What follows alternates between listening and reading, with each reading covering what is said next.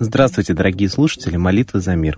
Сегодня с вами Константин и Александра. И сегодня мы не будем отступать от традиции нашей передачи и начнем ее снова с одной притчи. Жил-был отец, было у него три сына и большое имение. И вот позвал он старшего сына, отдал ему часть имения и молвил. «Живи так, как я, и будет у тебя все хорошо». Сын обрадовался имению, и стал он раздумывать. Отец мой всегда жил в радости, всегда получал он удовольствие. Так вот и мне надобно жить в радости и в удовольствии. Вот и стал он так жить в свое удовольствие. Жил он так 10 лет, жил он так 20 лет, и об отце своем не вспоминал. Хорошо ему было, вот только растрачивал он имение свое, а ничего, кроме удовольствия, трата сия и не приносила. Так и растратил он все, что ему отец даровал. Помнил он об отце и пошел к нему еще просить. Но только молчал отец и ничего не говорил. Тогда стал он отца задабривать, подарки разные делать. Всегда при виде отца кланялся ему демонстративно и улыбался, будто ждал всегда ответа отцовского. Только вот ничего отец ему не отвечал. Тогда стал он на отца злобу держать. Встал он пред отцом как-то в полный рост и молвил. «Так вот ты какой, отец! Дал мне имение малую долю, а как я больше попросил, так ты от меня и отвернулся. И просил я тебя, и задабривал я тебя, да ничего ты мне не ответил так теперь буду я тебя обвинять и клясть тебя буду. Вот, люди добрые, посмотрите, какой у меня отец. Как сын оказался в тяжелом положении, так и он сыну в помощи отказывает». Ничего отец ему не ответил. Как достиг совершеннолетия средний сын, дал ему отец часть имения своего и молвил. «Живи так, как и я, и будет у тебя все хорошо». Поблагодарил средний сын отца, а сам думает.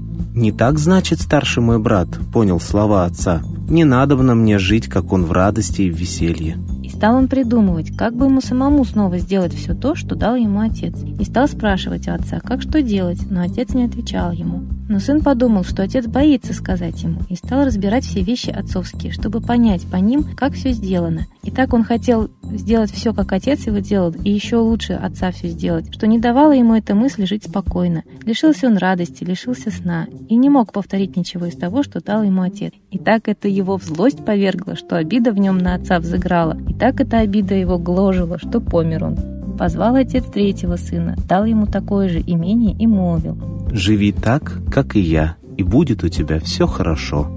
Знал третий сын судьбу братьев своих. Долго он думу думал, что же те слова отца означают. И стал он вспоминать все, что знал об отце. И сколько бы он ни думал, ничего другого он не знал об отце, как только то, что отец о нем с младенчества заботился, споил, скормил его, научил его всему, что сын сейчас знает, и дал ему имение своего часть, и сказал, живи так, как я, и будет у тебя все хорошо. И тут воскликнул младший сын в полный голос. «Я понял!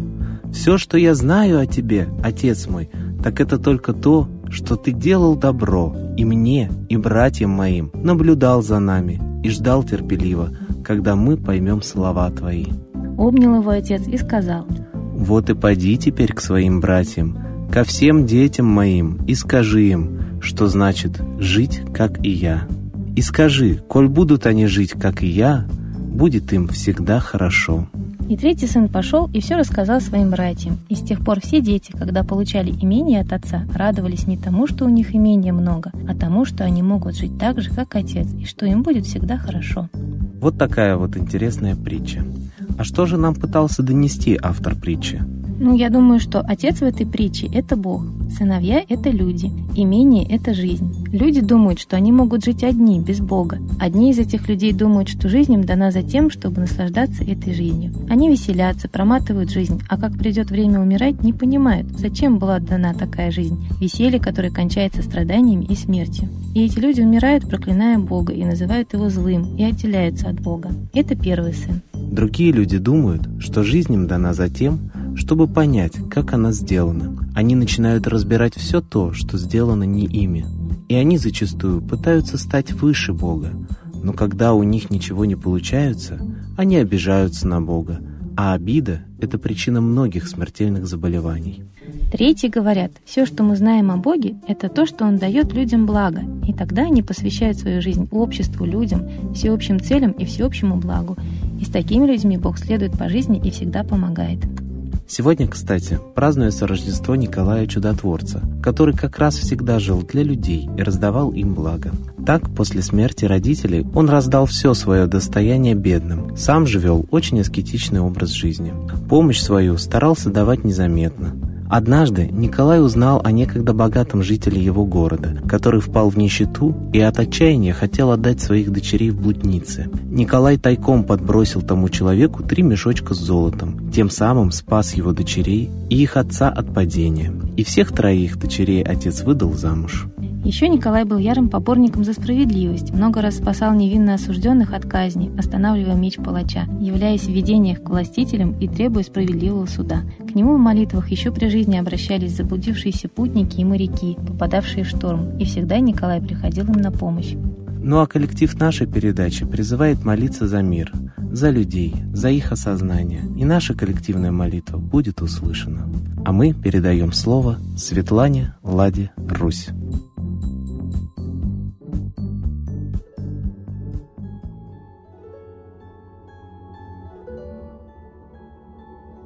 Уважаемые граждане России, наше правительство задумалось о лимите на поголовье скота в личных хозяйствах. В России могут ввести ограничения на численность скота и птицы в личных подсобных хозяйствах, потому что премьер Дмитрий Медведев поручил профильным ведомствам проработать эту идею. На самом деле, Смехотворные поводы антисанитария. Между прочим, животных, независимо от количества, содержат в санитарии или антисанитарии. И при большой численности животных можно соблюдать санитарию. Это никак не зависит. Вот если у тебя одна корова, ты соблюдаешь санитарию, три уже не соблюдаешь. Вспомним, что аборигенов, индейцев, Америки выживали именно выбиванием кормовой базы. То есть выбивали целые стада бизонов, которыми питались индейцы, и возили им зараженное одеяло. Вот так вот, безжалостно белые колонизаторы коренное население Америки истребили. Сейчас там индейцы только в резервациях, и то днем с огнем не найдешь. Абсолютно те же методы. Как можно запретить людям содержать скот? Они уже делают все, что можно, чтобы люди не могли держать, как говорят в деревнях, скотину.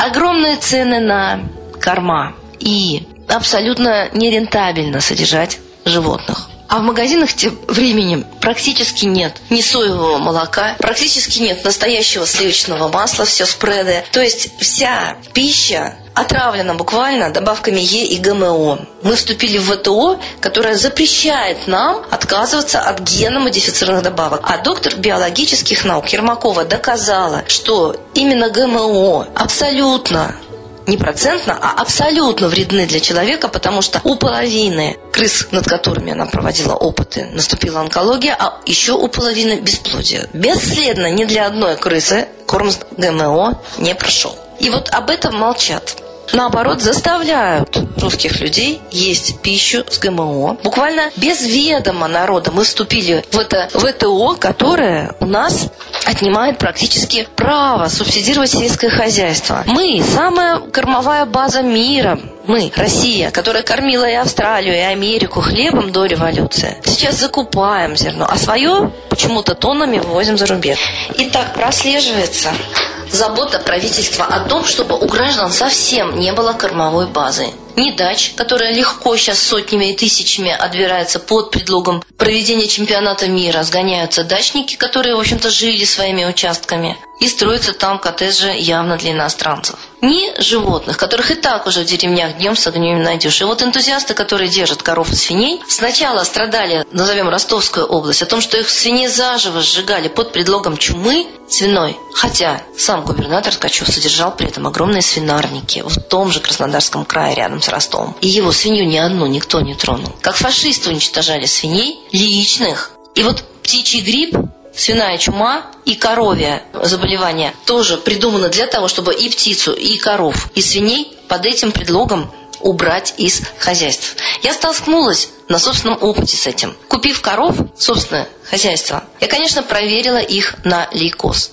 Коровы были здоровы. И ни с кем потом не общались, ни в стада не ходили, стояли спокойно в хлеву. Пришел ветеринар, участковый, взял анализы и сказал, что у коров лейкоз, то есть значит их надо уничтожать. После этого я еще раз проверила их у знакомого ветеринара в лаборатории. Абсолютно здоровые коровы. Мы сообщили об этом ветеринару, на что она возмутилась. Вы не имели права делать анализы своим коровам. Только я. Государство не имеет заботы действительно дать нам права даже проверить здоровье своих животных самим. Только они придут и скажут вам любую диагностику, точно так же, как на выборах. Вы киньте бумажку, а вам скажут любой результат. Неужели мы будем рабами? Неужели мы позволим своих животных уничтожить только для того, чтобы нам нечего было есть? Ведь финансовый кризис на лицо. Всегда люди выживают сами, когда государство потрясается. Мало того, либо они не умеют, либо не хотят управлять так финансовой сферой, чтобы денег в стране хватило всем. Накопительную часть пенсии у пенсионеров три года отбирают. Так теперь они, понимая, что даже люди сами могут о себе заботиться, выращивая на земле, на своей и животных, и растения. Вот теперь они делают все, чтобы люди и этого не могли. Неужели не видна политика власти? Неужели мы позволим ограничить нам наше личное подсобное хозяйство? Надо требовать независимых экспертиз, во-первых. Надо обличать то, что вот эти все болезни придуманы для того, чтобы убить наших домашних животных. Вставать, а вы спите. Никто не хочет защитить свою землю, своих животных, будущее своих детей и внуков. Граждане России. Либо вы шизофреники абсолютно апатичные, либо вы подонки и подлецы, которые не хотят защитить свою родину и свое потомство, которое зачем-то нарожали. Подумайте о себе, пожалуйста, и попросите действительно прощения у высших сил и помощи. Но на борьбу за себя, за свою страну всегда народ ходил сам, не лежа на печи и не махал рукой на своих родных детей. Скоро нам кушать будет действительно нечего. И вот этот премьер Дмитрий Медведев будет нам объявлять нашу судьбу безбоязненно, не боясь протестов и возмущения. Ведь он только управленец, но все его управления нашей страной ведут к заселению нашей страны иностранцами и созданию невыносимых, буквально смертельных условий для нас, хозяев земли, коренных жителей. Наверное, мы заслужили такую позорную рабскую смерть, которая надвигается к нам с каждым днем финансового кризиса и запрета буквально административного, на все личное, на квартиры, на детей, которых уже отбирают за долги ЖКХ, на землю и даже на домашних животных. Молитесь и действуйте, люди русские. С Богом!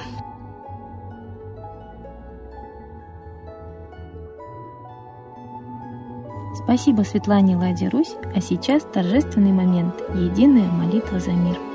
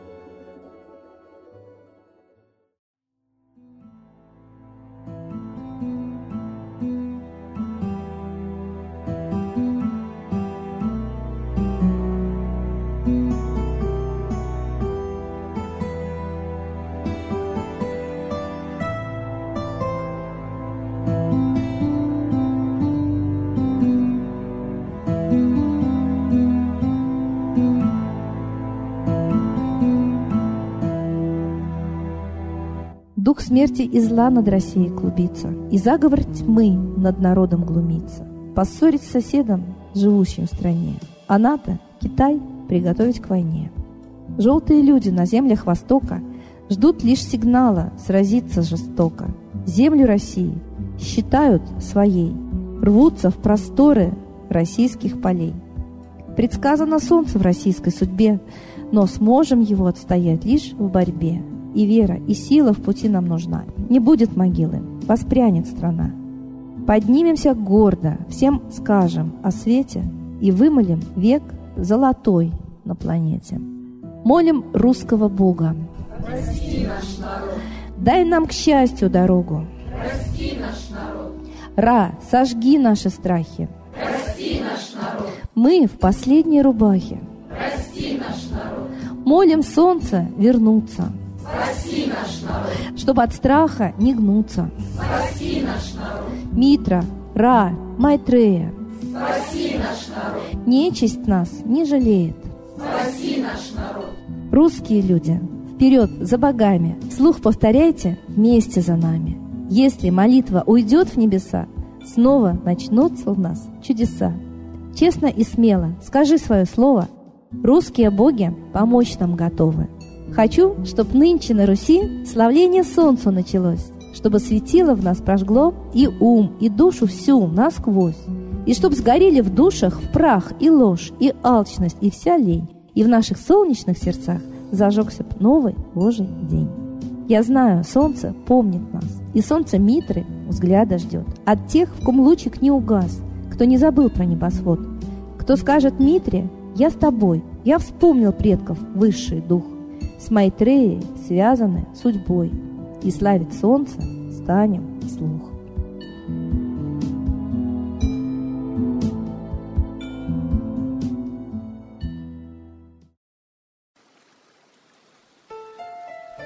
Новый порядок несет сатана.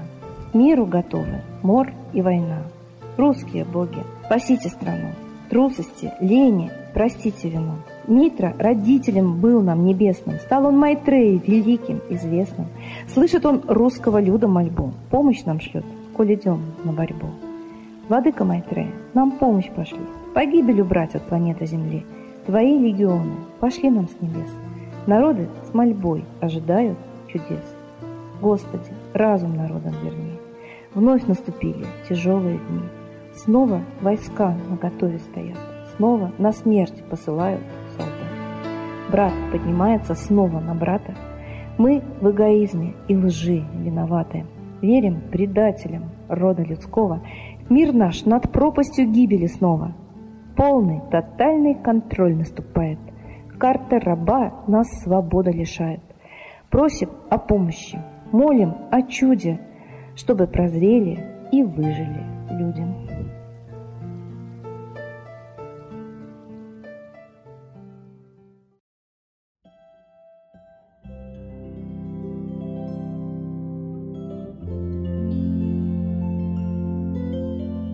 Спасибо всем, кто был с нами сегодня, а мы ждем вас на следующей трансляции.